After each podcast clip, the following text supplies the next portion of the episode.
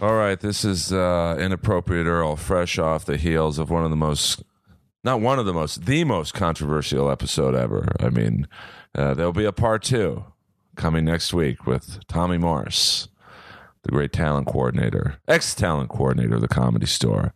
Get some interesting takes, and this man was mentioned. My next guest uh, in the Tommy Morris episode. He's uh, a comic, a podcaster uh, in charge of the number one podcast network out there, Death Squad, uh, friend to all in the Los Angeles comedy community, um, producer of the Joe Rogan Experience. Please put your hands together for the one, the only. You know him as Redban, but he has a first name too, Brian Redban. Hi, Earl. I like your uh, little microphone thing you got there. You got the uh, brass knuckles microphone clip on your microphone. It's my only sponsor of Inappropriate Earl. Oh, really? the singer of Ratt, Stephen Pearcy. He has a company called Mic Knuckles, Oh, that's so cool. and uh, they come in various models. This is the Talon model. Uh, he was nice enough to sponsor me. And uh, thank you to Stevie Rachelle for providing the music.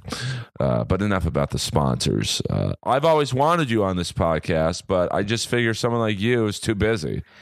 Uh, I, I really have been cutting a lot of my work down lately. Like, uh, as he's, you know, he said, like the, the producer of the Joe Rogan podcast, you know, I'm not even really doing that much there anymore. I, uh, I do like once a week on that now. Uh, on Death Squad, I'm, I used to do like 11 podcasts a week, but now I'm doing like two or three.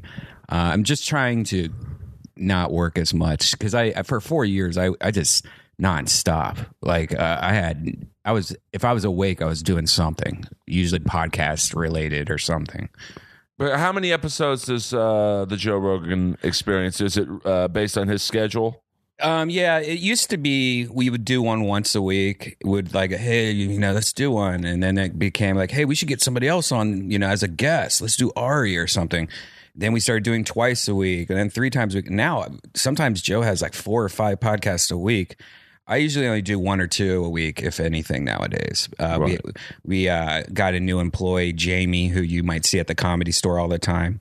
Uh, he pretty much learned everything I did, and so he's like kind of like my shadow now, or he does half. He does it now, a lot of the work now, so it's nice. And you're doing more stand up now. More stand up, yeah. I'm focusing more on stand up because I don't. I, I think that's uh, something I like doing, and I don't really consider as much work as sitting on my computer editing podcast and like video and you know doing all this stuff that's not fun. I, I consider more of a job, and I consider more of stand up uh, something I just enjoy.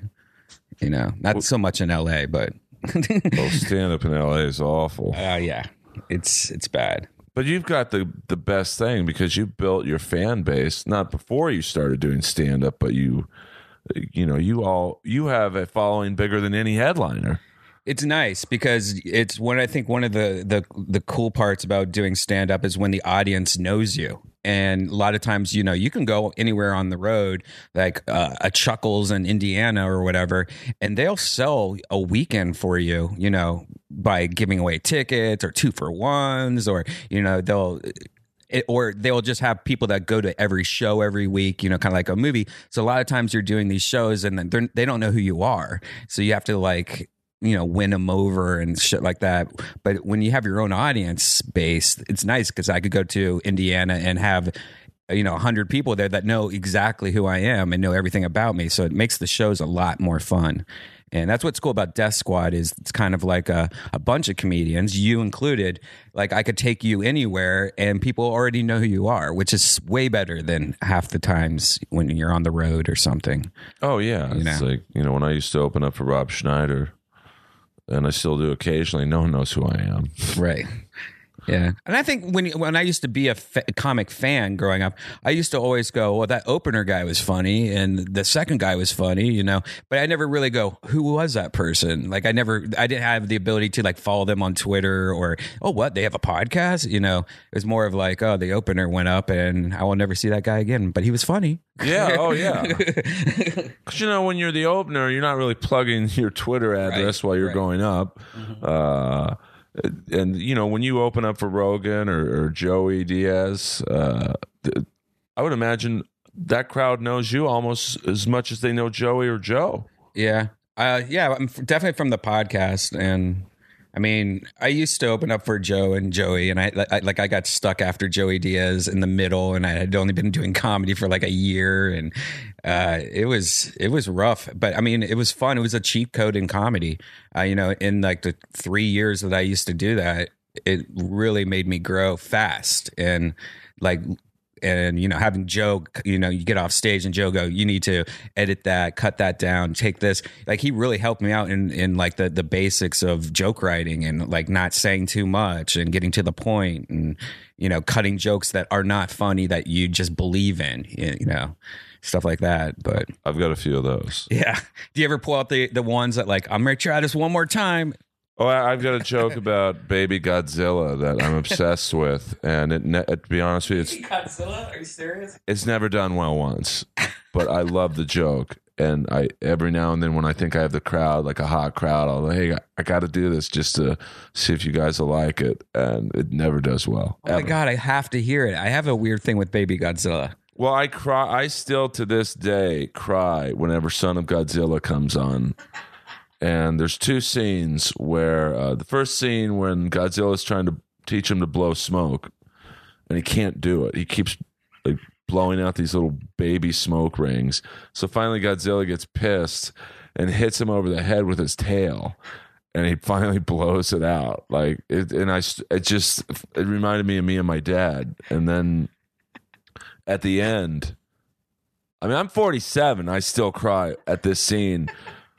There's a big fight scene with the monsters, and they beat them up, and they walk off into the snow, and it's snowing really bad, and it it's like there's no CGI, obviously, and it's just you know it's just a dude and probably an eight year old kid in the costume, and it. I'm telling you, man, if you don't cry, it makes you choke up.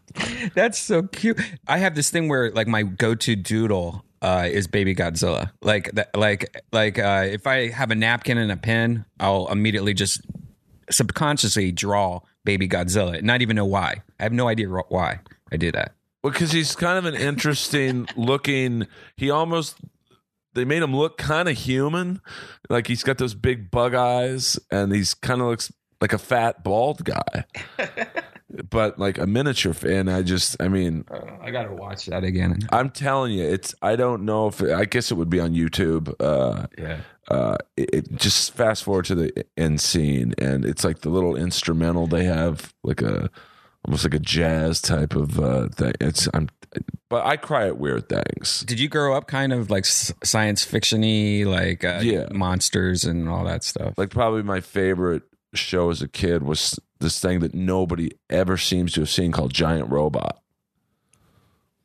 It was about this robot who was dormant and uh they uh there was this little Japanese kid who found this watch and the the only thing that would wake up the robot was whoever spoke into this watch first and they had total control so this little kid is like hello hello into the watch. So this kid controlled the robot. Whoa.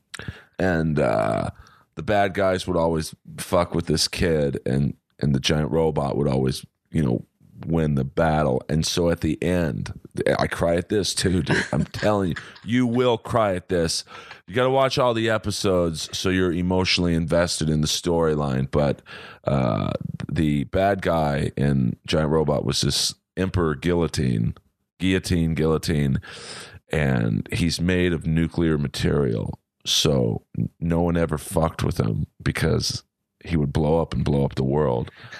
So the end scene he's fighting giant robot and guillotine's like uh, you can't touch me or i'm going to blow up the world. So giant robot picks him up and flies off into space. Oh. and he blows up and the little kid starts crying it's just Oh, i'm telling you man What was that on? Was that like regular NBC? Uh, it was on uh, like uh, basically what was the first cable channel? K- it's KDOC, which is channel fifty six in California, and uh, they had like weird, like Speed Racer, like shows that weren't on like two, four, but this was at a time when there was only three channels, like two, Right. four, and uh, Man, seven. I want to YouTube this so bad and just see it. I'm telling you, John. It, it's. I'm sure all the episodes are up uh, somewhere, right. and uh, I'm not really doing it justice, but so and giant robot, his fingers were like nuclear missiles. So like when he would have to fight a monster, he would just like. Oh, that's great. Uh, I mean, for the time now, I in someone who's who's technically as savvy as you are, like these special effects are horrible. But he was nineteen like sixty, Yeah, right. so I mean, what what did you watch as a kid? Did you watch stuff like that? Yeah, uh, I remember Buck Rogers was big uh, for me growing up. Star Wars, obviously, but uh, um, I'm trying to think of what what there was one thing that I, I I my show that I really loved growing up, but no one can remember is when there was a monkey that was the president of the United States. His name was Mr. Smith. And I swear to God, his voice was done by George Burns or something like that. And he was just like, eh, like people would come to him was like, President, what were we gonna do? And he's like, Hey, dog, you know, we got I, and it was like a sitcom on ABC. And I don't think it, it probably went one season or something, but I remembered that was my favorite show of all, and I can never find it. Like I, I've tried YouTube and everything, trying to find Mr. Smith, I think it was his name. Wow, that's I. I mean, I'm a TV connoisseur of Yeah. that. Uh, It's like the Small Wonder years. It was around that time period. but there was a lot of shows like that, Yeah. like, that were around for one or two seasons, and Yeah. uh, I was really big in the cartoons growing up, like Hanna Barbera and Tom and Jerry was my big one. you know, I never got into cartoons. I liked more the uh, like shows like The White Shadow, Mhm. uh, which was an amazing show. Very. Uh, they covered some wild stuff, you know, racism, abortion. You know, this is like 1980, so it's like, you know, pretty cutting edge stuff. I was a huge wrestling fan also growing up. Like let's get into that. but the thing is, it's like I, I, my mom tells me more things than I remember about it. So I must have been molested by in that time period or something. But I mean, it's, I mean, it's breaking news. Maybe this will be better than the Tommy episode. Redban molested. during WWF two, no. I'm tagging hashtag. That's the first hashtag. but I used to, you know, like Piper's Pit and like all, like I had all the wrestling toys, you know, like the big ones that were like all rubbery, if I could remember, or something like that. Uh, uh, and but then I remember UFC one came out, and then I just stopped watching wrestling. Like it was just like night and day. I was like, oh, my new guy is uh, that big, big, tall. Bald guy, Butterbean is my name, or whatever. Butterball. Uh, well, I mean, I don't know. Yeah, I mean, there's Butterbean, Eric Butterbean. Yeah. Uh, I don't know his last name. Uh, and then uh, UFC one was like, Yeah, I remember buying the uh, the VHS at Best Buy because Mhm. people forget. I mean, like for like newer fans, they always thought the UFC was this big. Uh, No, you know what it was to me. It was like in in college or whatever. When I was a freshman, I had one of those tapes that you could like record like three shows on, like Right. six hours. You know, like low quality. Uh, and I had like UFC one, UFC two, and then like Faces of Death, and that was my my my tape that like every Friday I would go to a friend's house, drink beer, and watch those three things over and over and over again. But back then it was just brutal. It was like, you know, black belts versus bartenders of Applebee's, you know, like it was so mixed matched that it was almost gory like faces of death. Like you you really thought these people were about to die, you know? I prefer that era, to be honest with you. Me too. I mean, I, exciting. Well, I mean, uh, I, I mean, you'll they're never going to go back to that era. No, Uh, you probably. I mean, I remember Don Frye, who was probably like my first celebrity guest I had on this show. Uh, I was in awe of him. Like the first guy he fought, I think at UFC three, was a taxi cab driver. Yeah. Thomas Hernandez. On the, and I mean, Don Frye's a pretty, uh, it- it- for, for that era, very experienced, well rounded fighter. And Thomas Hernandez was just some 400 pound taxi cab guy Yeah. who I'm sure, uh, I forget the first UFC, basically that jo- the Joe Silva of that time, Art something. Uh, I think he said he went up to him and said, Hey, you're a big guy. Can you fight? and Don Frye knocked him out in 10 seconds. yeah. And uh, I mean, you had like Tank Abbott fighting. Tank and, Abbott. And, uh, like you know uh, that karate guy. Who was the karate guy? Remember he had like a he wore the full karate outfit and he had like the Keith Hackney, yeah. who is in one of the greatest UFC fights ever. Because they had him, I think, in maybe UFC four or something, and I'm sure your fans will jump on me because Yeah. I, I might be wrong. Uh, against the 800 pound sumo wrestler That's right. That's what it Emmanuel Yarbrough. And you would think by looking at just on paper, you're like, wow, this sumo guy's going to kill this guy. Yeah. And he threw one karate chop. The sumo guy missed, and he was so fucking fat, he fell down. And it was beat down. And then uh, Keith Hackney was just like yeah. any back fist, front fist, karate chops, and he beat him. Yeah. It, it was weird because I grew up in Ohio and, uh, you know, I didn't, we didn't really ever had like the UFC come to Columbus, but we had like the Tough Man contest and we had the Arnold Schwarzenegger Classic every year. For some reason, Arnold Schwarzenegger just once a year came to Columbus and had this big muscle thing going on. And and he Arnold Schwarzenegger also owned like a restaurant in Columbus with Sylvester Stallone and Bruce Willis. Is it Planet Hollywood? Yeah. It was like the one of the first ones or something. And it was at the same mall that Victoria's Secret uh, owner Les Wexner who owns Victoria's Secrets and Express, he built this huge mall. So it was this mall in the middle of Columbus, Ohio, would have like on some days you would see it be like, oh, there's Arnold Schwarzenegger and Victoria's Secret models. And and then, then there's the Columbus, Ohio fat chick. You know, it, it was such a weird experience growing up in Columbus because there was so many weird things about it like that. Like, n- why was Arnold Schwarzenegger so invested in Columbus, Ohio? Sure, Victoria's Secret models. I guess so, and he still has that thing every every year. I think it's called the Arnold Classic. Yeah, Arnold Classic. And uh, I think it's the second biggest bodybuilding uh, competition uh, other than Mr. Olympia. Mm-hmm. So And in UFC used to be the same weekend as it, but recently they, they stopped doing that. But it was awesome because you'd go there for UFC during it, so you would like have all these like crazy muscle chicks everywhere, and it was fun. It made UFC a little bit more fun. I'm scared because Cyborg just followed me on Instagram, Oh, really? so I got to watch my p's and q's now because I know. Uh, you know, our mutual friend, uh, the great Tony Hinchcliffe, is uh, and got some Twitter beef with her, and I'm, Oh, yeah. I'm staying out of that. No shit. And then Tony just got. I mean, Tony's already training. He ate meat for the first time last night in five years. We went to. Uh, he he's been vegan and ve- vegetarian for five years. I don't know if it has anything to do with the cyborg thing, but the other day he's like, "I think it's time for me to start eating meat." And so we went to Fogo last night, and he ate Oh wow! pounds of meat. Well, I mean, Cyborg is. Uh, I mean, she's a she's a strong woman. Yeah, I don't know why he would pick a fight with her. I mean, you know, it's you know, we're all comics. You think on, you know, I've said some pretty mean things on Twitter about just trying to be funny about various celebrities, and you know, you never think they're going to call you out. You know, Yeah.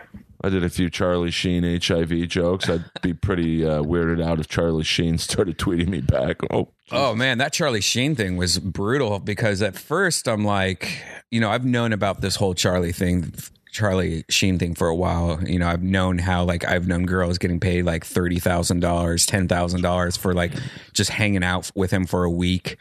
to fuck him. Yeah, yeah. Well, if he could do that, you know, I've heard others. Breaking news. This might be better than the Tommy episode. No, I mean allegedly. Uh, you know, I've heard stories where he's just the whole time in the bathroom, curled up in a ball, doing what he does, and he just wants people around him, you know, type thing. And uh, but then I thought, wait a second, have I? You have to kind of do the Charlie Sheen ladder of. Did he fuck this person because that person fucked that person? Maybe I got, you know, are you in the Charlie Sheen uh, tree of truth? Well, you might have been. I mean, like you've. Uh, let's just try and put this in as nice a way possible. You've dated or uh, had relations with women in the um, uh, pornographic film business. Yeah, I did the I did the math though. It took me a couple hours, and no, I'm safe in the in the tree though. Like, there's no connection to me and Charlie, which you know that's scary because he would not tell girls, and then those girls would be in the porn industry. fu- and then just fuck other people. And then, you know, how long has this been going on for? I thought when Charlie Sheen said he had HIV that there was going to be this explosion of AIDS in LA, you know, from, you know, There might be. because I mean, he had, he would have 10 to 20 girls over, you know, and if he fucked any of those girls, then those girls fucked other girls. And, And then they fucked a comic. and they fucked a comic, which is definitely easily possible, knowing half the comics I know. Oh, con- Yeah. male comics are pigs. Uh, I've lost every girlfriend I've ever had at the comedy store because of these animals. I mean, there's no code. I I live off of code of uh, ethics that I don't think a lot of people do. So- No, I don't think they do either. It's it's ridiculous. I've had many problems with comedy store to the point where it's like I don't even want to introduce my friends to girls that I date anymore. you know? Oh, I'm so secretive now about who I date. Yeah. Because I just, uh, and it's not just the comedy store, but I mean, you and I are there probably m- more than other clubs. Right. I, you know, uh, I, I think it's very uh, uh, people's thinking as well. Uh, that girl's fucking Redban or Earl. She'll fuck me. Uh, Yeah. guess what? She won't. right. In most cases. The worst though, have you when you meet somebody new though, and you're going through like, oh, so have you ever been, you know, any comics? And then they say that one comic, like, God damn it. Well, I mean, you know, th- these some of these comics are so stupid though. They text whoever I'm dating or was dating at three or four in the morning. Uh, hey, uh, uh, let's blah blah blah, and I'm usually the girl's in bed next to me, going, "Hey, look who just texted." me." Yeah, isn't that funny? they're not fooling anybody. it happened recently, Did it uh, and it's the same guy who was texting the last girl. really? So, uh, you know, it just. That's crazy. you know, and then you know, it's just uh, animals. I- you know, animals. even in my horniest of days, I was never like that. Like if you like, you've dated some beautiful women. I've never once thought I want to try and, uh, you know, Yeah. unbelievable. It is, and and it's it's really gross because I had one recently where the guy came up to me and goes, "Who's that girl?" And I'm like, "Oh, you know this girl, blah blah blah. I've been hanging out with her a lot lately. Blah blah blah."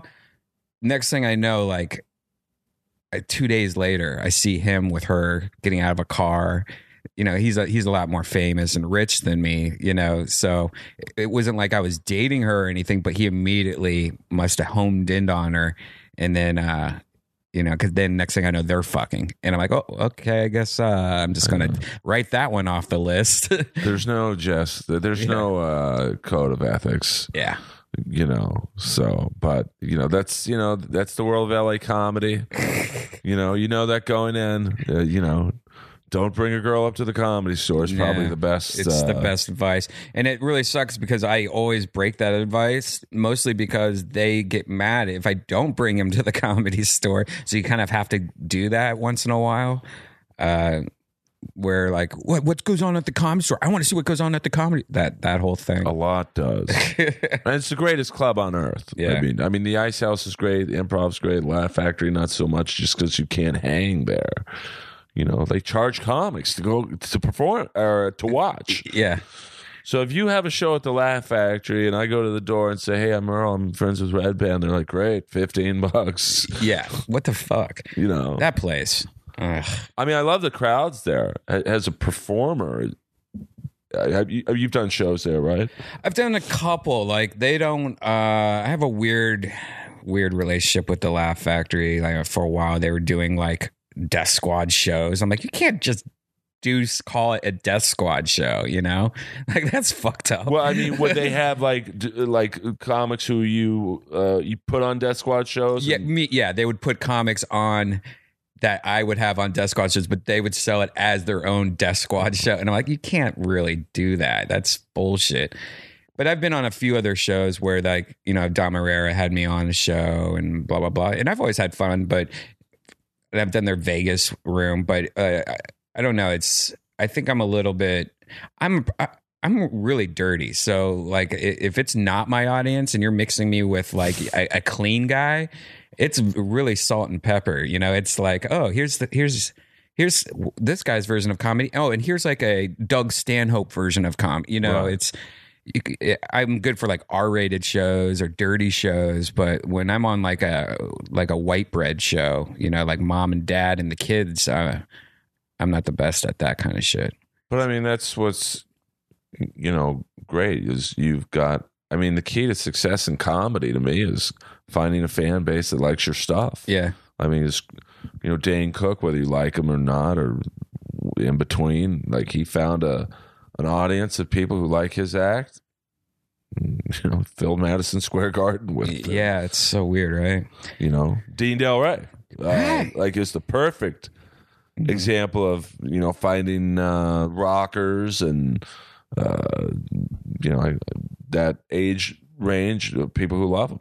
Yeah. So Yeah, I I, I really wish though that eh, you know it kind of sucks because I used to get uh, spots, you know, all the time at the store, uh, uh, just locally, you know, but never got really spots at the store. But now it's like, you know, uh, I thought when Tommy was going to be gone that it would be, you know, like, oh, finally, I don't have to deal with that bullshit anymore. It's going to be normal. Now it seems like it's it's gotten almost to the point where whoever's doing it now, I don't know, Adam's still doing it or whatever now, but now it's like. uh it's it's it's it seems more crowded because now it's like all the comics that hated Tommy came back, so now it's like you know fifty percent more comics Yeah. at the comedy store trying to get spots. So and the same amount of spots, Yeah. but like you know, like Joe came back, Joey came back, Right. Uh, and I think Adams reached out to like people like Rob Schneider, who like Tommy. Uh, uh, you know, let's just say, uh, you know, I think Tommy told him come come on Mondays, right, which is the potluck night, right, right, which is crazy to me. Yeah, that is And, crazy. Uh, like whether you like Rob or not, yeah, There's a comic crazy. or- yeah, I mean, it's, it's Rob Schneider.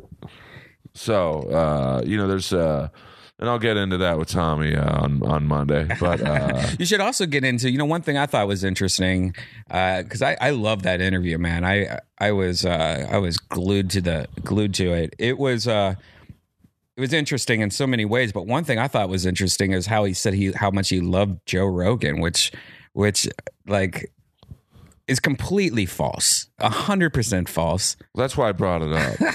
I mean, I do. I might not strike you as someone who does research, but I, you know, I'd heard through the years, and I think the one, uh, and I want you to tell this story. Yeah. Uh, you know, I heard that maybe Tommy wasn't the biggest fan of Joe's, but, uh, so I wanted to see his reaction. And uh, but you one night were performing at, I believe, Potluck. Uh, yes, yeah, it was uh friends and family or whatever it was. I was doing like it was like my first time ever being able to do friends and family uh, on the stage in the OR. Now I just want to set this story up. and you were recording your set. Yeah, uh, I always record all my sets, you know, on your phone. A lot, most comics, if you ever see them get on stage, they put their phone down on the stool because they're recording their set, so you can listen to it later. And uh, I was nervous because I'd never played that room before, and I The OR. the OR because uh, I wasn't allowed to perform at the comedy store or do anything at the comedy store for a long time because of the whole Carlos Mencia versus Joe Rogan video. I was kind of like, I don't know, blacklisted there along with Joe for a long time. And uh, when I came back, it was really hard for me to get to, hey, I want to do comedy here. And then uh, actually being allowed to. Uh, and I think what happened is, uh, if I remember, somebody like Benji or somebody uh, who was hosting that night go, dude, you want to go up? And I'm like, uh, sure, I would love to go up. I've never done it before. He goes, yeah. So I think they kind of snuck me on stage. Uh, and so I did my spot and I had a really good set. Kirk Fox, I remember, was in the back of the room and he came up to me right when I got off stage. was like, Hey, Brian, you know, that last joke was f- hilarious. You should say, and he gave me like a tag on the spot. And I'm like, Oh, that's great. Thanks. And then I walk a little bit farther. I'm walking off, you know, the stage uh, to the back of the room, about to, you know, leave the room. And then Tommy just jumps in front of me. And he, I was so in shock because he was very frantic. And he was just like, You still working for Joe Rogan, huh? And I'm like, yeah. And he goes, yeah, you, you, you, you suck dick too. And I'm like, what? And he goes, yeah, I know what you do. You, you and Joe, that you got, you, you suck each other's dicks and blah, blah. Like, and he was just calling Joe gay and me gay. And then, and then he, he was blabbing about something like, I have you figured out and blah, blah, blah. I get what you, and I I was so confused. But luckily, my recorder was still on in my front pocket, even because I put it in my front. pocket. My recorder was on, and the, you know, the next day or two, like I I was on the Rogan podcast, and I was still in shock because I was like, why why did he yell at me? You know. Uh, and uh, we played it on the Joe Rogan podcast, and it's it's a beauty. I, I don't know. I wish I could remember what episode it was. I'm sure if you Google it, you can figure it out. But uh, it it really showed me a side that was like, wow, this guy is frantically going crazy on me. Like this is not a normal person. This is a person that just saw me go out, get off stage, get applause, do good on stage, especially for my first time, and then attack me and call me gay and I need to suck that I suck dick and stuff like like very violent. You know, like if I had if that was my first time at the comedy store and I was like brand new, I just like, hi guys, how's it going? I get off stage and then the the guy and one of the guys in charge of the comedy store came up to you and just just called you a, a fag and like all this crap, you'd be like, "What the hell?" And you would never go to that comedy store again, you know, that comedy club again. And I I was in you know, shocked because I've known Tommy for a long time, but I never was one of the like. I feel bad for all the young comics that that that grew up at the comedy store under his regime at some for some at some points because they worship that guy. They they they they believe the hype. They believe the comedy store ghost or you know they they they think that he is some magical wizard that understands everything. When you know what, it's probably just schizophrenia. You know, it's probably mild forms of schizophrenia because that guy listening to your interview in particular is just fucking crazy is what he is. He's he's crazy and it's sad. He might have a little bit of, you know, uh uh like you know advice that w- that is good for comics here and there but he also mixes it in with just horrible advice and horrible dis- like half the people he passed he only passed because they gave him weed every week. I had heard the only way to get it become a regular is to give him weed. So for I used to get free weed, and like I don't smoke as much weed as you would think. So I would, you know, all right, I'm gonna try this little thing. I started giving him weed every week, and he'd be like, oh, "Thanks, Brian." Put it, you know, you know, put it in his pocket and stuff like that. I, it never gave me more spots. And then after a few weeks, I was like, that's dumb. I'm not going to, I'm not going to pay off this guy with weed. But yeah, there's half the people on the wall that, that are, are on the wall for fucking dumb reasons. Maybe he had a crush on him. You know, like there was a girl that, that, that I knew that he was in love with and he, he was about to pass this girl and he passed another girl that that you know supposedly for the same reason it's so all this you know sage advice from like a wise man i you gotta like i feel bad for the younger guys because they believe all that shit and they really they really didn't know the the real tommy and if they did they're just being ignorant about it because i saw Tommy from the early days. I mean, I've been to the comedy store for this is my 12th year, been going to the comedy store. Uh, I saw the early days of Tommy to the late days, and you know, I never once felt like I had to like act different around him or, or, kiss his ass more or anything like that. I saw it from the outside and I saw it from, you know, Rogan's side during the Carlos Mencia thing. I saw every version of him and I have hours and hours and hours of video of Tommy, you know, just during the early days. You know, I would film his crazy shit because it it it made me laugh how like how he would talk about the lineups and stuff. Like I have this 15 minute video of him talking about the lineups, like why Bobby Lee is where he's at and why he's in he's at. You know what? It's all bullshit. I do lineups every week. You know what it is? You put you, put the good people out. You, put the you know depending on the the audience. You know what time the crowd leaves. It's all basic shit. It's it's not it's not that big of a deal. You're either a fucking good comic or you're not a good comic. You know, you're not. I don't know. What do you think, girl? You're like, but uh, no, I want you. Like, I don't talk a lot when someone gets on a roll because, uh, you know, people know my shtick who listen to this show, and, Yeah. and they're excited to have uh, you on because, uh, you know, you're you, and you're you're uh, infamous isn't the right word, but you're a well known uh, character in the. Comedy, uh, L.A. world, or uh, you know, nationally now. So they want they don't- I, we want to hear what Redban thinks. I mean, I agree with everything you say. I mean, I was so desperate to get past at the store. Uh, I thought. You know, I heard the weed things too. I'm like, what if I just bought him a new guitar? Because someone had, someone had just stolen his guitar, Right. And I thought, what if I buy him a guitar and just stuff it with weed? And good I got so uh, in the late in the developmental uh, th- stages of that thought, I was going online and going on like guitarcenter.com, going, all right, if I spend a thousand dollars, that's a pretty nice guitar, and then I'll get him uh, some weed from someone we know, uh, a mutual friend, and and just put it in the guitar hole and go, hey man. But I just at the end of the day, I couldn't get past like yeah. that. Yeah. I just couldn't do it. Yeah, when I did the weed thing, I felt I just felt gross doing that. And I was just seeing if I started getting spots or not. It was like more of a test. I get it though. this works. you know because i know one friend and i don't want to say their name because uh, you know they're not here to uh, re- repute Mm-hmm. but uh, they were passed i won't even give their sex out Yeah.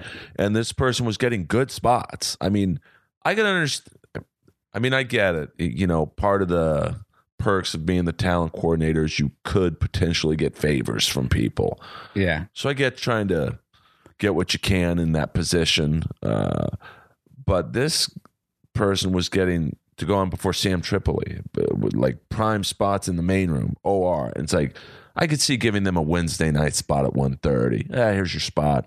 Where's my weed? But uh, you know, it was that was tough to see. You know, when when guys like I won't say me, but guys like Jason Tebow were, you know, should have been passed, and and other deserving people. Learn. Oh, Galern.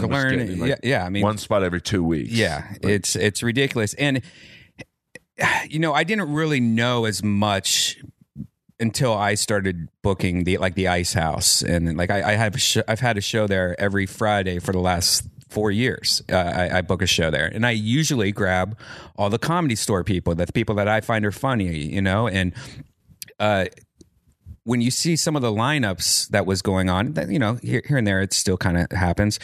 You you really wonder what the fuck they are thinking or what favors are done because, I mean, some of these people like you they're doing they're getting a great spot and you're like how is this person here?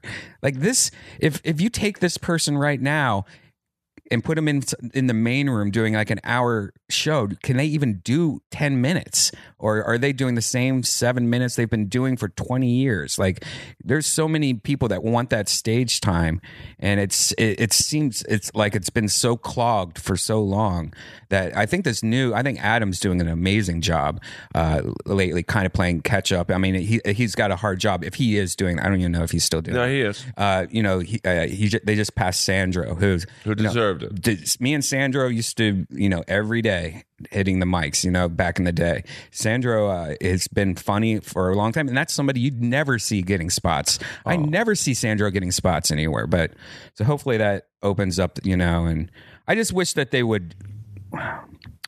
I, I don't know, mix it up a little bit more because it's it just seems like sometimes like any comedy club, you have like the majority, the seventy five percent that are there every single night, you know, and Right. and I just that's why uh, the Death Squad show I do at the comedy store once a month, the secret show.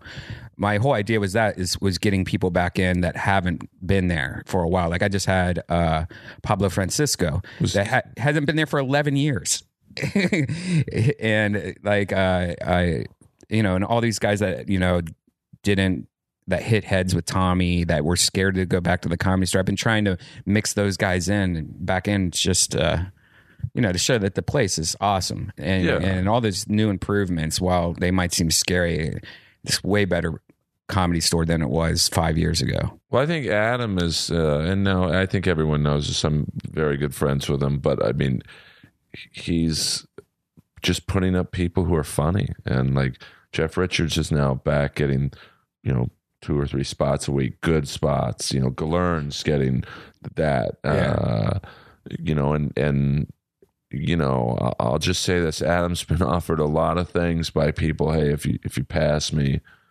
you know, I'll hook you up, and he doesn't. You know, It's good. Yeah. No, it's he, but he comes from uh, you know the Tempe Improv, so he and that was a huge club. Uh, so he comes from if you're funny, you'll get stage time. Where Tommy, and we'll get into this a little more in part two with him. There seem to be more things in play with him other than being funny. Yeah. you know, and it's uh, what it's favors. I mean, I mean you know, and it- he talks about how the comic store he it was like his big thing. He loved the comic store, and you know, and he loved Mitzi, and he loved everything about it. You know, how how would you? I mean, look, why did he leave? You know, like that's so you're you're getting favors from comedians you're getting free weed from comedians allegedly you're getting you know all this crap and then you're also allegedly taking stuff from the place you love so much. So i mean there's so many things just to show you like dude why why do people still look up to him like as if he's some god and not just a guy that's just fucking scamming the system? And like he, he's pretty much you know he's pretty much doing the same kind of scams like people send you an email you know? Like like he's scamming. He's a scam artist Well, I mean, I could see people being loyal to him who he passed and who he because I you know there were a lot of people and once again I won't say names just because they're not here you know who would when they would get passed would come up to me and go dude it should have been you. And I wasn't well Tommy didn't really do showcases which was another like weird thing. He would just kind of randomly you you'd see someone usually a good looking dude uh pass and you're like oh you're getting spots now are you past here? You know Yeah. and uh well look at the wall. I was looking at the wall last night and i was looking at all the names. I mean there's an rc trucking company that's on the wall. I don't know if tommy passed that. I don't even know if it's a him. I know. Star- strawberries and cream. Like there's so many weird names on there that you're like how how is this? I mean, it's weird. Like, you know, I always used to tell people when I got passed, I don't really care about my name on the wall. I just want the spots. Right. But, you know, I lucked out because Tommy didn't pass me. My name got to go right in the probably the best spot to have your name. absolutely That center front, Front- patio wall. You know why that's the best, Earl? I don't know if I told you this because now with like Google Maps and stuff and like the street view, like now, you know, it's always going to be the thing when you take a picture of the comedy store, it's going to be the first, you know, let, name on the wall. and it's like literally like right in the middle. So I, I, I guess I should thank Tommy for yeah. Not Thanks. passing me. And uh but you look at the people Adam passed. He's passed five people. I think uh me, Candace Thompson, uh Eric Myers, Sandro, uh, and I guess that's it. So Uh, uh, is there one more I'm forgetting? I Yeah, remember uh, five. Glickman? Uh, no, he didn't pass him. Uh, Glickman was already passed. Oh. So uh, I think four. He's passed four people. Uh, and Tommy would not have showcased any of us. Yeah. Uh, definitely not Candace Thompson, a black female. uh, Sandro and me probably looked at us as being too old, uh, and uh, I don't know why he wouldn't have passed or showcased Eric, but uh, you know I'm sure he would have come up with a good reason. So, uh, you know, I think. You know, he had an interesting uh, method of doing things. That's for sure. I think Adams is a little more uh, straight ahead, and if you're funny, you'll get stage. time. Adam's common sense for the most part, definitely. And Yeah, that's, I mean- and that's what was missing with Tommy. It was the common sense because it was all that like fairy tale stuff that was, uh, you know, that that still kind of goes around on at the comedy store, you know. But he definitely believed in all the the mystery and the, you know, to the point where I, I sometimes we all thought that he he would always say, "Well, Mitzi said this and Mitzi said that," and we're like, "Did he? She really say that, or are you Mitzi now?" you know? Well, I mean, no, he wasn't. Uh, you know, it's like taking over for the coach of the Lakers and acting like Phil Jackson. Well, you're not. You're not Phil Jackson. yeah, Phil Jackson's Phil Jackson. Uh, but I think Tommy brought a lot of heat on himself because, like, he he would bullshit people. I don't know what he told you, and if he did, please say it. But like with me, he would encourage me. Uh, bro, I know everyone loves you. The building loves you. I, I don't care about the building Yeah. loving me. Do you love me? and you know, he he had no intentions of ever passing me. Whereas Adam is the opposite. someone will ask him, "Hey, can I get a showcase? Can why aren't I getting spots?" And he'll tell them. Hmm Uh, he'll say, "Bro, you don't." I, I don't know exactly what he says, but it's something along the lines of, uh, "You're probably not going to get a lot of time up here. Your your style's just not for me." And although it's a bummer to hear that, I think they walk away not happy, but okay, at least I know where I stand up here. Yeah, near the end, when I was trying uh, the weed thing to him and stuff like that, he never told me any advice or anything. I would just be like, "Hey, can I get some spots?" And be like, "Okay, maybe, yeah, we'll see." You know, but it never got to like A, B, or C. Like you're never going to make it, or you need, you know, this and that.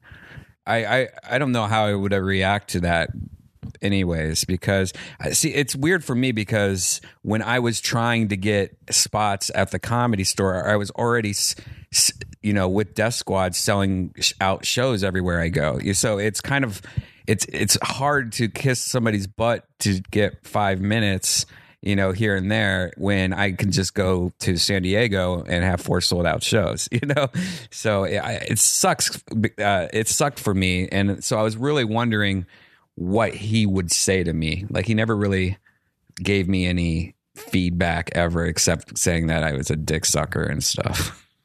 Well, uh, you know, it's, like I said, it's interesting advice, but you did the, the smartest thing, and, and you did what Rob Schneider told me. You know, when he saw I was a little bummed out at the store and like not not getting much, he's like, "Dude, you got to create your own shit, so Yeah. you don't need any club." And you did that. yeah. You don't need the comedy store. It's certainly nice to Yeah. be there, but you can go San Diego at Madhouse or wherever. Uh, just got back from Ohio, four sold out shows with Tony. So Yeah, I, my whole thing with the store is always just because that's my favorite place to be because all my friends are there. Like you, I'm there almost every night, just hanging out. And so to me, it would be just nice to do spots there just because I'm there. you know, so I don't be like, oh, I have to leave now. I have to go do the parlor or I have to go, you know, do the improv and then come back here just to hang out, you know? well, the store's just so fun. Yeah. It's just like, It really is. you know, like the improv's great. Like tonight is comedy juice and it's, it's a fun hangout. Mhm. But, you know, the store is just like that bar in Star Wars. It's just like every unsavory character in the universe is up there, but it's a fun, like, positive vibe. And, and the weirdos get weeded out at the store. yeah. You know, like if you're not a cool dude to hang or girl, although girls get a little more leeway at the store, you know, you'll be weeded out. Yeah. It's, it's pretty awesome how it works itself out usually. And, you know, it's just, uh, and you do, uh, how often is your that secret show there? Once a month? once a month. They've been trying to get me to do a couple extra ones here and there, I guess, but it's so hard to book that main room. It's just cr- It's a big fucking room. it room. scares me. You know, it's like it's like if you have only like 40 people come to a show that or a room that holds 350 people, it just makes you doesn't it make you feel good about yourself, you know? but uh so as much as I hate doing that, the only reason I can do it is that's the only spots I get at the comedy store. You know, even like friends and family, it's like half the time they're like, well, we'll see if we can get you in there. I'm like, all right. Well, the sold out Kill Tony show just ended. So I would like to maybe get, you know, a quick three. I know. And, and what can you do in three minutes? I Yeah, mean, it's know. like, uh, especially, you know, the potluck and friends and family. It's like, it's not the hottest crowd most nights because it's, you know, yeah. tourists who are just leaving LA probably that night or Tuesday morning. So they're not exactly in the greatest laughing mood. But, you know, once again, you just had a sold out show in, at, for Kill Tony. So, you know, Yeah, it's interesting. It's an interesting. I have such an interesting thing because I don't even know if I will ever even get past. Like I do, the, I'm going through all the this the shit that I've been going through. You know, like the uh, whatever the spot development spots. You know, but like I they put me on development spots like for open mic, the open mic night, like the. but that's, I mean, dude, development spots What- are now hard to get. what are but what are development spots? weren't development spots made originally to be like hey we're giving you a spot and then mitzi's going to watch you and then give you advice and then isn't that what a development spot is I mean, I think when she was around and and uh, you know more uh, you know just accessible at the store, it, that was the key. Like uh, you know, it's you'd, you'd for it was like a five tiered system. You'd start off at the potluck. You know, if you were funny, you'd get bumped up to friends and family, uh, and then you'd get development spots, showcase, pass, Right. and then uh, you know under Tommy, it was kind of like, you know, uh, if for whatever reason he liked you, passed. Right. Like there was no showcase. I mean, I never even got on Friends and Family. Yeah. I couldn't even get on Potluck, which was crazy. Uh, I mean, I'm not saying I'm that great, but I was good enough at that time to get Right. fucking Potluck.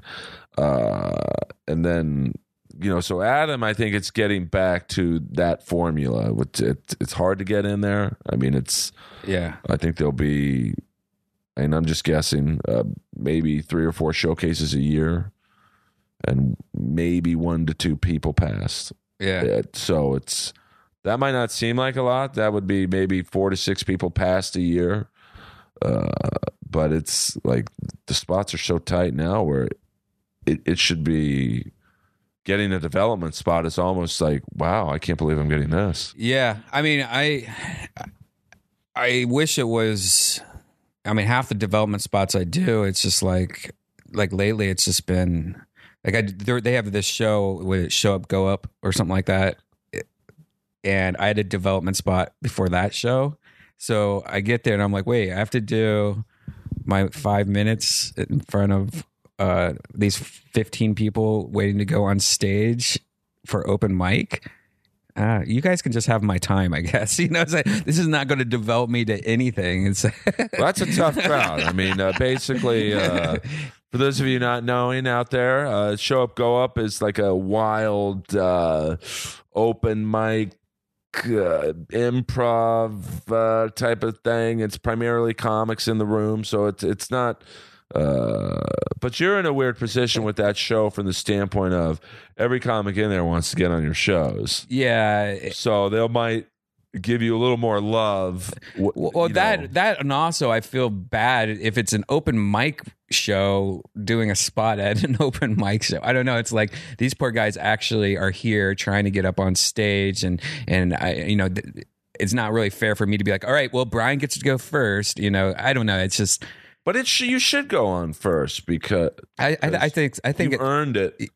Yeah, I think I think development spots should be more like this is a, a, a real show. You're just doing five minutes at the beginning of it. You know, like a like an eight o'clock Bringer juicy, show. yeah, juicy vagina show or whatever. You know, Or Martin Harris. yeah, Martin Harris show or something like that. Uh, you know, uh, d- d- there's a lot of bringer shows at the comedy store. Just for those of you not uh, comedy savvy, Mm-hmm. um, but those are tough because you because usually the bringer show guys and girls will throw the development spots up first, which is the worst. Yeah. it's like okay, we're not here to see Redban. Uh, make us laugh, Monkey Boy. right. and it's tough. But you know, the, the spots are so tight now that you know even getting on those shows is like, hey, take it, and you know. Uh, but you've paid your dues, man. You know you. You know, if those comics are pissed that you're going on before them, well, it's like, guess what? You create a better Death Squad. You you produce a better show than the Rogan Experience, and then you get to go on before Redban. Right. Yeah, I mean, and I've been doing stand up since 2004. 2004 is It's a long time. That's fucking yeah, I mean, I uh, took like two years off in the middle, but that's you know when I moved from Ohio to California. But But that's 10 years, even Yeah. with the two years off. I mean, uh, but I'm much a believer in uh, you shouldn't be handed anything. no, So these comics, well, why is Redban going on ahead of me? Well, how long have you been doing comedy? Six months? Well, guess what? You got to wait. yeah, Uh, why aren't I showcasing? Uh, well, there's a lot of reasons. yeah. There's a there's a few people lately where you're just like, you know, wow, you've only been doing comedy two years, but you're acting like you've been doing it for you know ten. Uh, I don't want to name names, but the, the, you could tell they're already getting angry that they're they've hit that two year wall. I guess you know where they think they they're all ready to sell out shows everywhere and. Well, you're not. you know It- i've changed i thought i was ready you know five years into comedy i thought i was like oh yeah this is this is it man i've finally figured it out but you know then i met tom segura and i'm like holy shit i love how tom segura talks on stage it's so much more relaxing to listen to. So then I've subconsciously tried to slow down my material and slow down my stage presence. Next thing you know, I'm like almost myself on stage 100%. So it's it's such a weird growing, you know, thing that you know these young guys they have so much more to grow that they don't even know. Well, they see a show like Last Comic Standing, and you know, which gives you like a one minute chunk of Yeah. someone's act, and they're like, "Oh, that's all I need to get on TV." Uh, no, you don't. You have to be someone like Tom Segura, who's like one of my favorite, not just comics but people. Yeah, Uh, killer. I mean, he's just so fucking nice and just an amazing comic. And uh, like, he called me on a Saturday afternoon. He's like, "Hey, man, I'm I'm filming like some opening stuff for my Netflix special coming out. Would you help me out with this one scene?" I'm like, "Where are you?" I mean, it's like, and I'm so fucking lazy with stuff like that. But like coming from him, it's like I'll meet you in downtown. And, Yeah. uh, you know, that's a guy. That's the intimidating thing about this business to me is like you see someone like Tom Segura, he should be so super famous, and he, I know he is to Yeah. a degree. It's like, wow, what am I? He's much better than I am. So Yeah. Yeah, it's intimidating. I mean, and but he's yeah, he's blowing up right now. I think he just got a show, like a new uh, yeah, pilot or something like that for uh, Cartoon Network or something. I can't remember, but uh, he's got a Netflix special Netflix, coming out. yeah. You know, Theo Von's another one. yeah, like his he's thing uh thing. His specials coming out on netflix. Uh and it's like you, i had to follow him the other night. I had a pretty good you know set i thought. I was like wow. I felt like i had bombed because he did so well. Uh, you know it's like wow i got a lot of work to do still. Yeah, so these comics who've been doing it for two fucking years uh get in line. Yeah, yeah. That's the the net the bad part about you know becoming a comic. It's such a long process to get even to the point where you're kind of happy. You know, I mean, the first three years, or four years of doing stand up, uh, you know, three night mics a night every night. You Oh, know, yeah. God, it's it's like going through boot camp just so you can go through another kind of boot camp. Now you're not doing the open mics every night. You're doing trying to get you know a spot once or twice a, a, a week. and it's tough dude. Yeah. I mean, there's not a lot of good rooms in la or not a lot of good spots so uh you know it, it's it's a grind and i think a lot of people don't want to do the grind Mhm. you know they just want to handed it easy. That's what I call actors, you know. Yeah. a lot of them are just in it to become known and they don't care. They just want to make a commercial or a movie. They you know, they're not in it for the long, long, long haul. but they see someone like you know like you opening up for rogan they're like well i want to open up for rogan. Well you know Redban's been doing this 10 years you know or when i used to open up for rob schneider uh, you know same thing. Well i, I want to open up for rob schneider. Well i've been doing it a long fucking time. Uh, pay your dues a little bit more. But you know i'm starting to learn that's not how the business works. Yeah. That's another thing I didn't like also was the whole rule at the comedy store, which I don't think they do that anymore. But like if you're if you're a comic, but yet you got booked on a good commercial or you got booked on like you know a sh- a show for a couple episodes, that that almost immediately made you pass because I, I know a few handful of people that I think the only reason they got passed was because they booked a TV show that later got canceled, you know, like a day later. So Well, I'm telling you, if it was the old system right now, and this is a breaking news story, uh, you know, three uh, suspects are shooting up San Bernardino right now. Two dead, one's alive. I'm telling you right now, if that one guy alive did comedy, he'd be headlining. Oh yeah, yeah. I'd be getting bumped for my spot Thursday. Oh, but this bastard.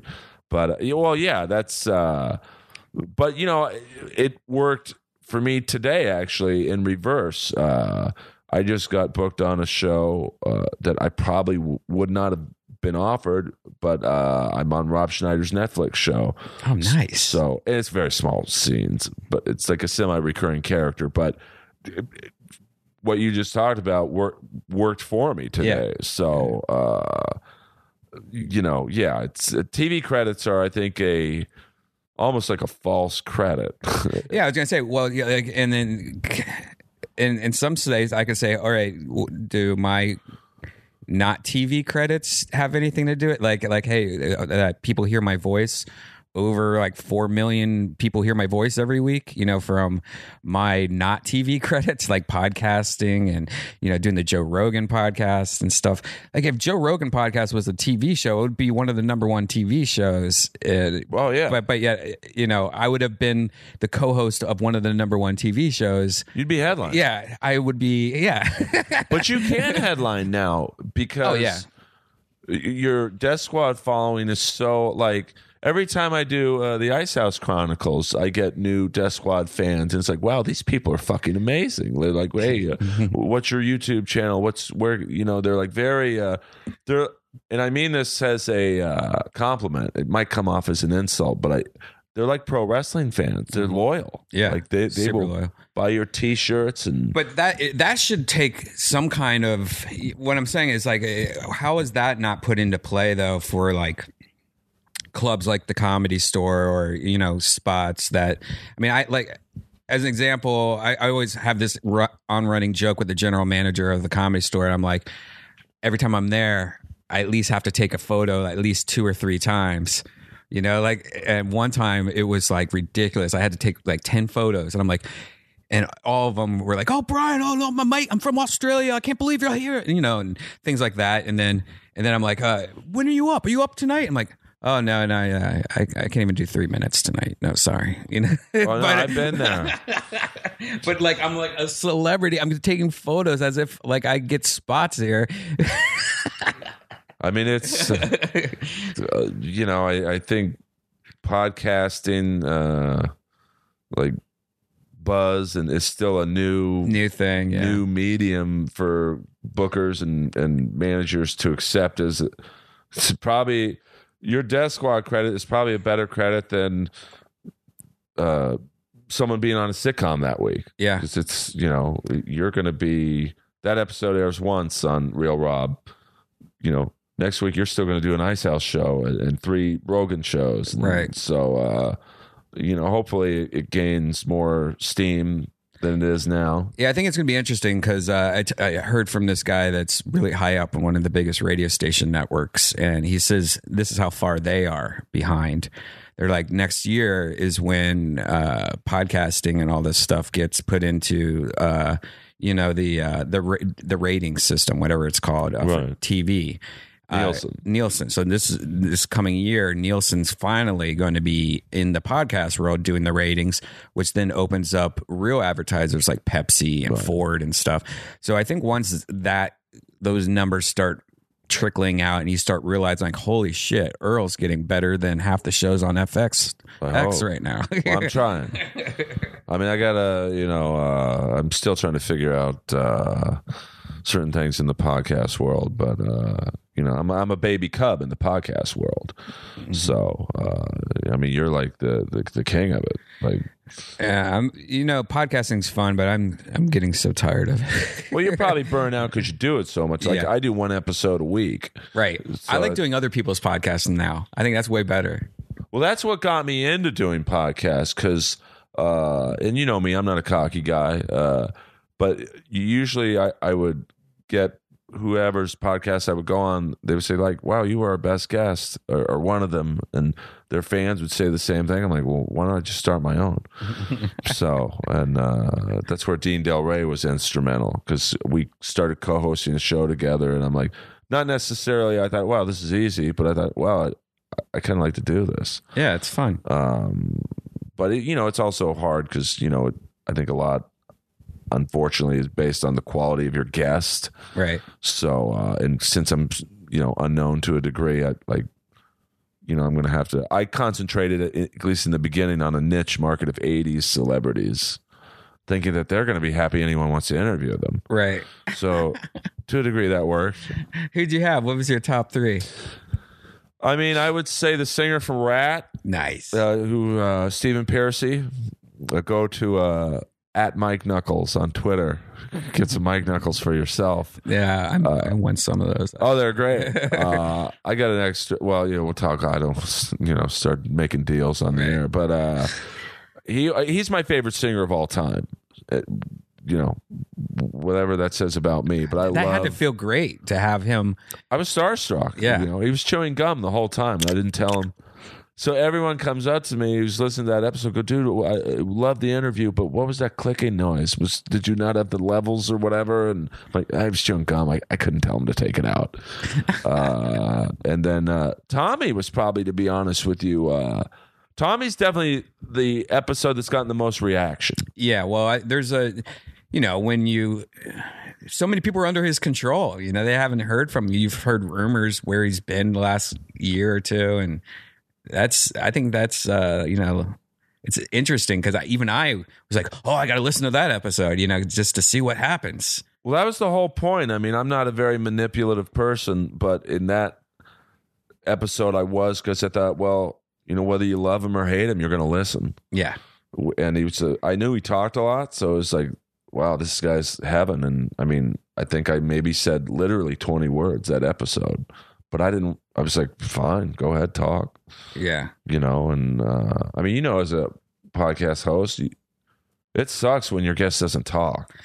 Oh uh, no! It, but that's one good thing about having. I usually have a co-host or something, you know, that you, you that you can bounce off of, or uh, because that that is a horrible when you know it, when the other person gives one word answers. That's when you ha- it's nice to have somebody else be like, all right, I could at least talk to Right. this guy here. You know? Like I know you talk a lot, and and I'm that's a compliment, you know. So I was like, wow, this will be fun to interview because we know a lot of the same people and we we, we do the same shit. Uh, like there was one guest, I won't say their name, uh, an '80s guest, and I get it. You're from that era. You're sick of getting asked the same questions. But this particular guest had, you know, not done a lot, to be honest with you. So they had the attitude of like, well, why am I here? And I said, well, how about let's talk about this? And they're known for one particular thing. I don't really talk, want to talk about that. Like, well, how about this? Uh, yeah. I'm, so it was like it was a it was like forty seven minutes the podcast because it was like and I was struggling and I'm I do research on every guest. I read their books or listen to their music, and it was tough. Yeah. So, uh, you know, I'm Do you think with Tommy, there was a few times that you wanted to call him out on some shit, but you didn't because you just didn't want confrontation? Well, yeah, I'm a pussy in that regard. I'm not very confrontational uh, in nature, uh, and you know, he, and I'm gonna try and get into this in part two. You know, I- I don't believe him when he says he was going to pass me. I mean, uh, you know, for five years I was up there. Uh, I think proving myself as a comic, and uh, after five years, I'm seeing people I've never seen up there past Yeah. uh, so I, I might get into that a little bit more with him. Uh, but his episode is like, I'm still getting messages daily, dude. I never listen to podcasts. I listened to the whole thing. Yeah. And big name comics, like A room comics, and so it's like, wow, you know. And I mean, even Joey Diaz last night said, "Hey, uh, I'm going to listen to that." And I never tell someone of that nature or of that stature, "Hey, will you listen to this?" Oh, I told Rogan he has to listen to this. Yeah, I mean, I would never dream of going up to Joe, going, "Hey, will you listen to my podcast?" but I almost wanted to because I mean, Tommy was such a divisive figure, especially to someone like Joe or Joey or you. Certainly to me. I mean, when he when when when he talks, I really want to believe that's what he thinks, and I I, I kind of think he does. I just think he has episodes uh, like a lot of people we know, maybe because he, you know, near the end he acted nice to me and to my face, but then you know, then like that crazy shit happened, and I was like, all right, what's that all about? You know, where'd that come from? Well, I mean, that was the weird thing with me and him is like our non-comedy conversations were really cool. Yeah, they're fine. Like I remember, uh, remember, I don't know what member. Uh, I remember when we had an hour long conversation about David Lee Roth solo albums. Like who, who on earth could I have that conversation with? Right. David Lee Roth couldn't talk about it. Uh, so I was like, wow, this guy's kind of cool, and we both like Sons of Anarchy and The Shield and The Wire. But then, uh, Then Josh Nasser was in Sons of Anarchy and ruined the whole show for all of us. Well, yeah, it was. Uh, uh, I mean, you know, I, I love. Yeah, I mean, you know, hey, it's a TV credit. Yeah, no, no. I'm just saying that it's so weird when you're like so invested in a show. Like I'm I talking know. seasons, and then one of your buddies just stumbles in there, and you're like, ah, what do you get? Get out of there! But he had a great uh, role in that because he, he. I don't think I think he made a one line in seven episodes, but he was always in a major scenes. Yeah. So it's fun, and he has a pretty funny joke about how he knew where the cameras were, so he'd always kind of like lean into the shot.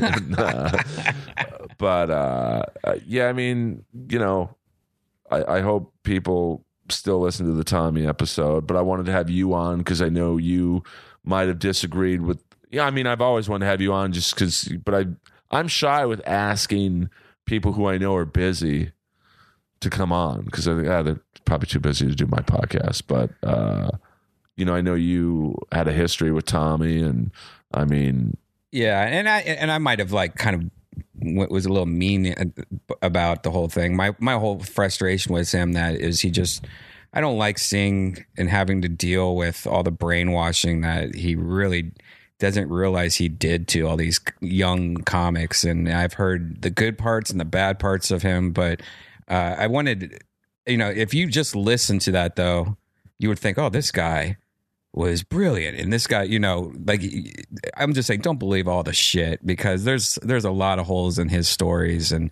him loving rogan and stuff like that that's bullshit all that shit's bullshit you know Well, that's what I remember. You know, I specifically, you know, I brought up two names because I thought, all right, I'm pretty sure he had problems with these people. So I just want to see what his reaction would be. And Rogan was one, and Danish and O'Neill uh, Mm-hmm. were the others. Uh, because I had a feeling, I mean, they don't like him. I'll put it that way. Yeah. So I was interested to see his. Uh, you know, I, toward the end, I said, "All right, I'm going to mention some names. You give me one word." And he's like, "Well, I, I don't know if I can do one word." and so it ended up being a couple sentences. But Yeah. uh, yeah, if you don't know him, you think, "Wow, this guy's got some great points about you know comedy and the hmm you know the you know one thing I disagree with. He's like the college system at the store, which is."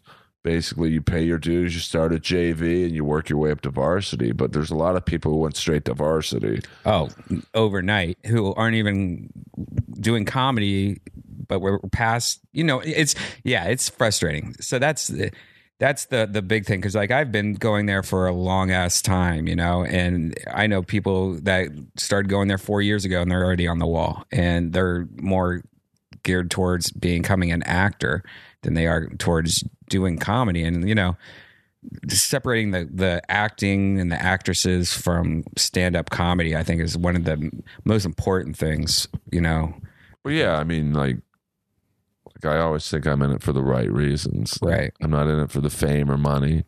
I certainly realize if you're good at comedy, you you, you will get those things to varying degrees. But mm. I just like doing it. yeah, There's a lot of people.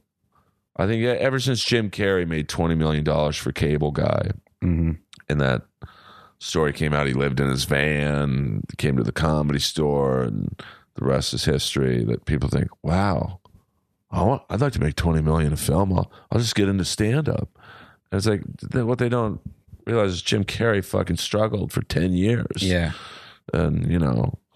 So if you get into comedy for money, at least in LA comedy, you'll quit after about two months. right. Just don't take our spots. Just quit Yeah, faster. just you know, thin the herd, baby. Like, do something else. Not everyone has to do comedy. Most people can't, but uh, you know, it's uh, it's a tough business. oh, I, I I want to talk to you about boner pills real quick. Oh yeah, I mean, listen, uh, sure. I mean, uh, ask away. Uh, so recently, I, I I've had like a fun addiction, not addiction, hobby with boner pills. You know, different kinds that you get at gas stations and stuff. Those are the worst kind. Those are the worst kind, right? So recently, I started seeing things when I'm on them, like visuals and stuff like that. Like I was tripping, and so I immediately went to the FDA uh, org, and they had a list of every single boner pill, and they've tested them and told you what's in them, like the secret ingredients that are in them. I don't want to know. Most of it's steroids. Most of them are steroids uh, mixed with Viagra. Uh, but the steroid thing is what it's gotten to me because uh, all of them almost have steroids in them. And I'm- so, who's that? Jon Jones saying that he tested positive for steroids, but he was like, "Oh, I just got this Viagra or something." I know, I well, Or- Anderson Silva. Anderson Silva, yeah, that, and he might have been onto something there because uh, uh, they all had them, and so I stopped taking them immediately. All that weird shit ha- stopped going away, where I was like seeing weird things, and you know, I stopped uh, having my dick stopped being able to like carry like a, a kettlebell. Well, I mean, I take them for maintenance. I mean, I'm 47. I don't hide from taking them. Uh, you know, I'm a I'm a dick pill connoisseur. What do they call those people who are into wine? A sommelier. Uh, uh, y- like they're they're really knowledgeable about wine. A sommelier. I, I think I'm saying it right for once in my life. I'm like a sommelier for dick pills Yeah. and energy drinks. Yeah, I, I- I definitely have tried. I've probably tried maybe fifty of the generic gas station versions of them. Fifty different ones. I have most of the cardboard things. I collect them like baseball cards. And I have most of them, uh, and I just went through my list of all of them on the FDA. It's pretty, pretty interesting. Though. I mean, you know, I used to take Hot Rod 5000, Yep. which I got from uh, N101 in West Hollywood. You don't take that anymore. It gave me started giving me headaches out of the blue. The Like, new formula, huh? really severe. Like I'd rather go limp than deal with the headaches. So you're on the other one, the combat missile one, or whatever it's called. No, no. I, uh, to be completely honest with you, I'll even tell my viewing audience for you locals in the uh, Hollywood area. I go to the 7-Eleven on Holloway and La Cienega. Uh, I get my Larry and Lenny cookies, uh, my Diet Rockstar energy drinks, and Zen. Zen. Z-E-N. Oh, yeah, I've had Zen. Um, they last a week. One pill lasts a week, and no headache, and it's a pleasant boner. Yeah. Um,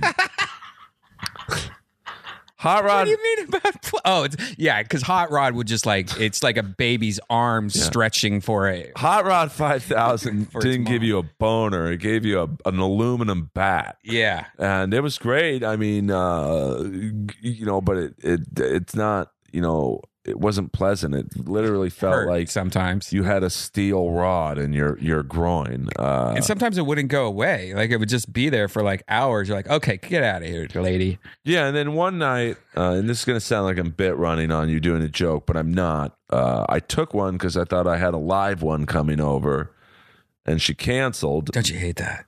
Oh, it's the worst. So then I I had so much energy. I'm like, I'm just gonna go to the gym, and I go to two gay gyms, and so. no. About 20 minutes into bench pressing, I had the biggest boner you've ever seen at a gay gym.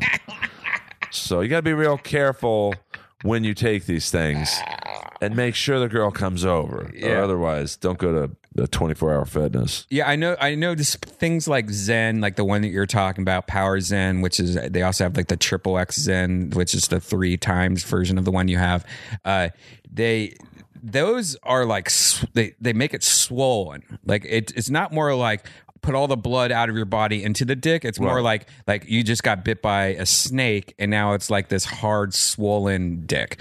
I like that one better t- also because it's like it's not it's it's it's thicker usually also it's more of a thicker dick where that the the hot rod 5000 was more of I thought my dick was going to blow up a few times. Yeah, I mean, it literally was just like, um, you know, an aluminum rod was like in your dick. And even if you came, uh, and I really hope my nieces aren't listening to this one. Uh, you know, but uh, Zen gives you a pleasant, and and the after effect is, uh, you know, your dick is still kind of big, but it's it's limp, but it's like Still ready to go. it's ready for action. Yeah. and uh, you know, you twenty year old and thirty year olds listening to this, you might think, oh well, I'm never going to need that.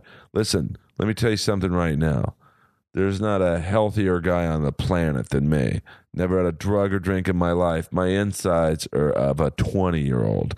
So everyone needs it when you, you know, hit a certain age. So Yeah, and it, it's also it's you could still benefit even if you're 20 or 30. You would you could still benefit from it because it it does make it a, a thicker boner. Like it's not just like hey I got a boner. No, this is like a you know like a snake bite boner. Yeah, and I, whether you have a big dick or a small dick or something in between, you know, it's uh, you know, it's like drinking Gatorade for your dick. Yeah. you know, that we, uh, you know, especially if you jack off a lot. This this guy gave me uh, a couple weeks ago. He was in a wheelchair and he knew because I used to do a bit about boner pills about because I would take him. I would take one on stage every night at some time for some reason. Uh, but there was uh, he gave me a box of real Viagra or Cialis, Cialis, and so he gave me prescription normal box of Cialis. He gave me like a hundred pills. And I'm like, oh fuck yeah! I just got the Jack Pack. That's like the best gift to give a comic. Uh, so I took one, and it wasn't. It was such a baby version of what you can buy at 7-Eleven. Like that Zen, ten times better than than store bought Viagra. I thought or Cialis. Because I think Zen also has things like zinc in it, which is a natural, uh, not aphrodisiac, but a uh, dick uh, helper, uh, Yeah. magnesium. Uh, Viagra is just straight Viagra. You know, Yeah. I mean, I've taken Viagra once, uh, and I've told the story before, but really super long story short. My buddy's dad had died. Mhm. He was taking uh, the super Viagra's, Mm-hmm. and I didn't know it at the time. So I, he came down after we went to his house to console him. And he's like, "Earl, here's my dad's Viagra. You know, you can have it." I took one, nothing. You know, like, oh, maybe I should take another one. Took two, nothing. Oh no! Uh, ended up taking four Viagra's that night because I thought, wow, this this stuff doesn't work.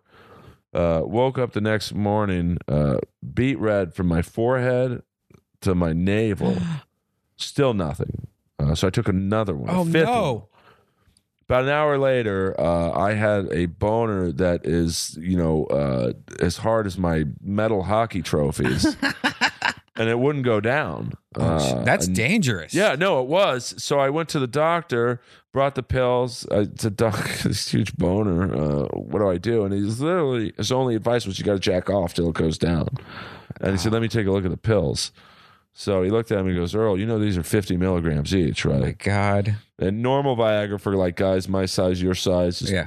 10 to 20 milligrams. Yeah. So I had literally uh, 500 times the normal amount of Viagra. Oh my god! And that's so dangerous because that's why you're, you're not supposed to do things like, uh, you know, like cocaine or or something because it's taking all the blood and putting it in your dick, and then like you could take another drug that that goes against that, and it could just fuck your shit up. Lamar Odom. yeah. I mean, well, he took 10 dick pills in three days, which is insane. yeah, I mean, you could get away with maybe two two Zens a week, and that's pushing it. yeah, uh maybe if you took one uh, on the sixth day it's like you know when the it's kind of leaving your system but lamar odom he was on coke 10 dick pills in three days plus i'm guessing booze maybe.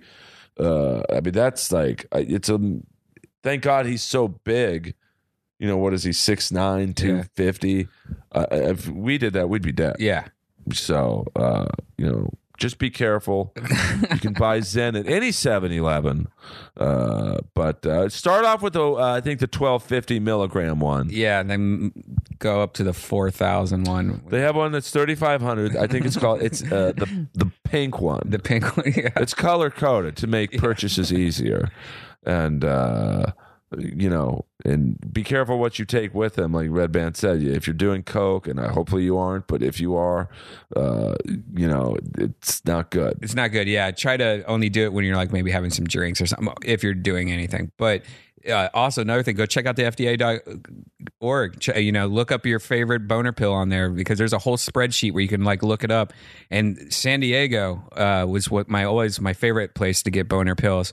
And there was this one called Black Power, which was the best one I've ever had. I don't Yeah. think Tommy would have liked that one. Yeah. but that one really did last seven days. A lot of them say they last seven days, but they don't really. That one really did last seven days. Like it, it, like it fucked me up for a while.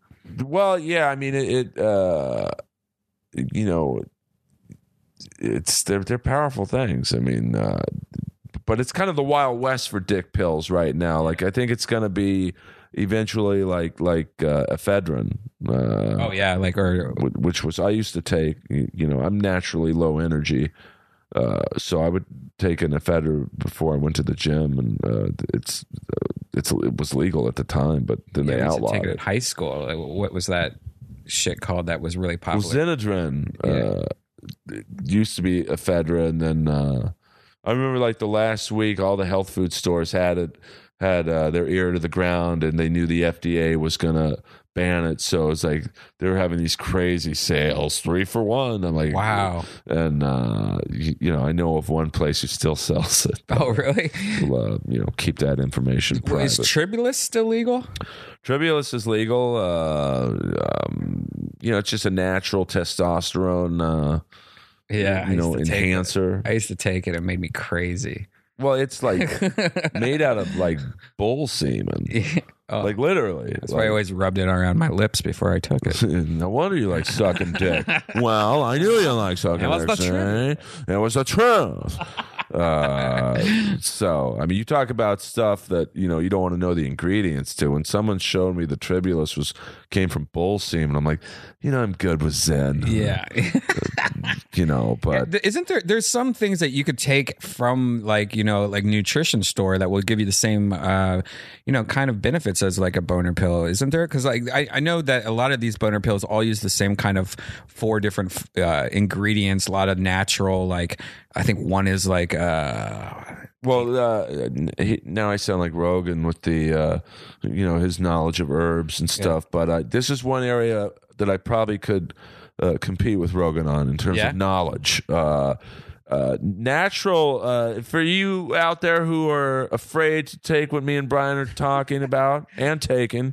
Uh, you know, maca root. Root. That's it. Yeah, you is, can get it on um, Amazon. You Oh, you can get Yeah. that uh, at uh, N101. You could get it at Gold's Gym. Mm-hmm. Uh, zinc is a uh, an alleged uh, natural um, dick supplement. Uh, chocolate. Mhm. Some people think is an aphrodisiac. It's not necessarily a will get your dick hard, but uh, but I mean, I'm talking like the chocolate at Trader Joe's, right. The Like uh, the organic, you know, raw chocolate. yeah, raw chocolate, but it doesn't taste that great.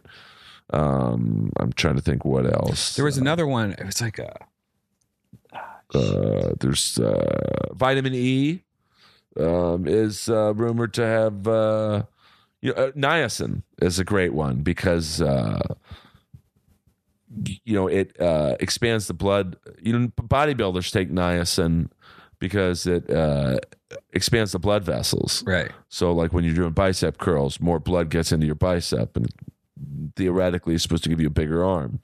Uh, but you know, your dick is the biggest blood vessel in your body. Yeah. So, what niacin doesn't go into your arms or your squats or your whatever goes into your dick. And this Uh, probably works with women, you know, maybe mixed with like tequila or something.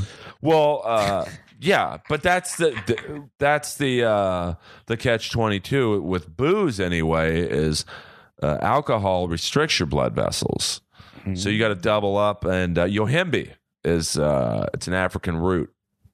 Uh, that gives you an almost hot rod five thousand like boner. It's not very pleasant, but if you're uh, you got a hot date, young chick, you think you might need a little help that night, uh, and you don't want to take the Zens or the Hot Rod 5000s or the Black Power, I would recommend going to, uh, you know, your Trader Joe's or, uh, you know, there's a store in Westwood. I don't know the name of it. It's the only store out here that sells uh, Rogan's uh, Onnit. Oh, really? Uh, it's like basically Whole Foods and Trader Joe's competition, but it's only in Westwood. Uh, fuck, I forget the name of it. It's not Mrs. Gooch's, but uh, some. Uh, if you go on uh, Yelp and uh, look up Vitamin Store in Westwood, it pops up. Uh, they have. Uh, you know, natural supplements. I would recommend starting off with the Yohimbe pill, two maca root pills, and uh, maybe vitamin E. It'll There get you going. go.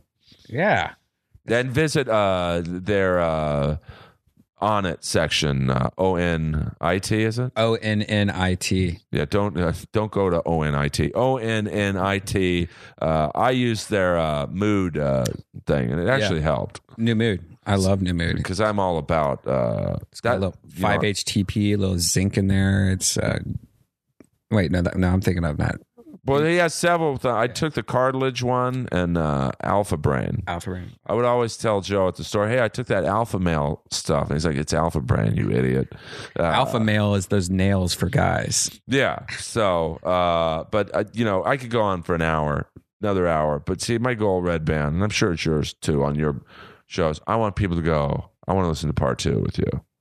So this is the part of the show where, and I don't think you need me plugging your online presence, but where can inappropriate Earl fans find you? Uh, Redban on Twitter, R E D B A N, TV, And uh, shopsquad.tv is my t shirt line with all the Death Squad cats. And please, uh, and Facebook, do you uh, want people contacting you I on don't there? really fuck with Facebook too much. It's more Twitter based and Instagram. Instagram? Instagram, yeah. Red, Still Redban? yeah, yeah. Um, and Periscope, do you? Periscope, yeah. Periscope all the time. Periscope way too much. Uh, but Yeah, but you're making your own shit. yeah, just keeping it out there. And that's the whole, you know, you struggling comics out there, You're bummed out you're not getting stage time. Like there's one comic at the store who's new to town. You can tell he's bummed out. He's not getting up. It's like, dude, make your own stuff. Yeah, yeah. That's you know, that's so important. The store will Make your own contact you. spots. Yep. Yeah, I mean you you know, uh although you're not past at the store, you're you make you have your own show there. Yeah, two shows there. And right, well you have Kill Tony. Kill Tony, and then uh, that's every Monday at 8 p.m. And then we have uh, Death Squad Secret Show, which is once or twice a week.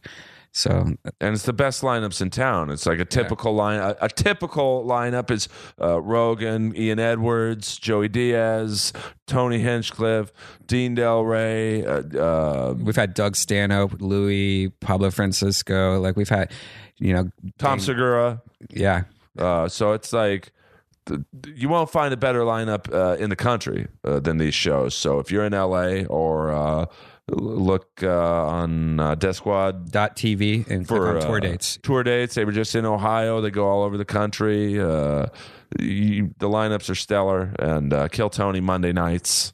Mm-hmm. And uh, Redban's one of the good ones in this business. And believe me, folks, there's not a lot. Uh, so follow him. He don't need it, but do it anyway. I think I plugged Ralphie May's special. I'm I'm sure Ralphie doesn't need my uh, ten extra uh, sales, but I try and get the word out about people I actually like. So Thank you, uh, Earl. dude. Thank you, uh, and come back anytime. Uh, I thought you were the perfect guest to have on after Tommy because you're. Uh, Yeah, I can't wait for the next episode Earl, of that. I mean, I'm you know I don't want to repeat too much, so I'm I'm trying to figure. I want comics to s- send in questions, not because I'm too lazy to uh, come up with them, but I know a lot of comics have come up to me in the last week and so, dude, you should ask them this. Uh, you know, why didn't he do this? And uh, you know, the only questions I'm not going to ask him is why didn't he pass me? Yeah, uh, one guy actually sent me that question. It's like, dude, I'm not gonna, you know. Uh, but Ryan Stout, uh, I said, do you want me to do your questions anonymously? He's like, no, you can use my name. he, wow. He's got like ten questions, because and they're all good, like legitimate. Uh, you know, your philosophy on why you did this, and so if you have questions for Tommy, uh, and this episode with Redban will be tomorrow, Thursday. So you've got four days to send me questions on Facebook or my email, eskakel. That's E S K A K E L at AOL. I'm still on AOL. It's embarrassing. are you kidding me? I hate it. You've got mail. Is that Oh. still? That's the worst. Oh my gosh! What? Go get Gmail, man. I'm gonna have to off air get your help on some things because right. I literally every morning I wake up I have 24 new emails on AOL and two are legitimate ones. Yeah. The spam on there is Yeah. Well, no one's running AOL anymore. It's all like robots and stuff now. Thank you, Steve Case, uh, you know, for ruining my inbox. But uh, you know, part two, I hope people like as much as part one. Uh, we're gonna get a little deeper into Tommy's philosophies, and I might be a little more, not necessarily combative, but uh, now that he trusts me, hopefully, it's like, all right, let's really, you know, get into it. And uh, I know there's certain things he can't talk about Yeah. um, due to confidentiality uh, clauses, but uh, there's other things he can't. Yeah. So, uh, Like prescription medicines that he takes. Right. I mean, allegedly, allegedly, uh, you know, the, you know, some nights you would walk into his office and it would be like the London fog in there. but uh, we'll let him talk about it. So, uh, guys, you know the drill. Inappropriate Earl, SoundCloud and iTunes. Uh, leave a review on iTunes. I'm just trying to get into the top 2000 podcasts. And uh, follow Redban, uh, Joe Rogan, Joey Diaz, uh, Tony Hinchcliffe, Josh Martin. You know, he's the hidden uh, behind the scenes uh, Jim of uh, the Death Squad Network. Tom Segura, Christina Pazitsky, Dean Delray. It's a nice little family the Comedy Store and Death Squad has, and. Just Kim Congdon, Sara Weinshenk, you know, there's too many names to, but you know, we're all one family. We all love each other and support each other. Ralphie May, uh, Craig Fitzsimmons. I mean, uh, Don Barris. Don Barris, Dom Irrera. Uh, d- d- just the the list could go on forever, but you get the idea. Follow all those people, and uh, we will see you tomorrow with Redban Thursday, and then. Tommy too. Monday. Some sequels aren't the, as better. Hopefully, this will be the Rocky 2 of podcasts. Tommy Morris back in the house.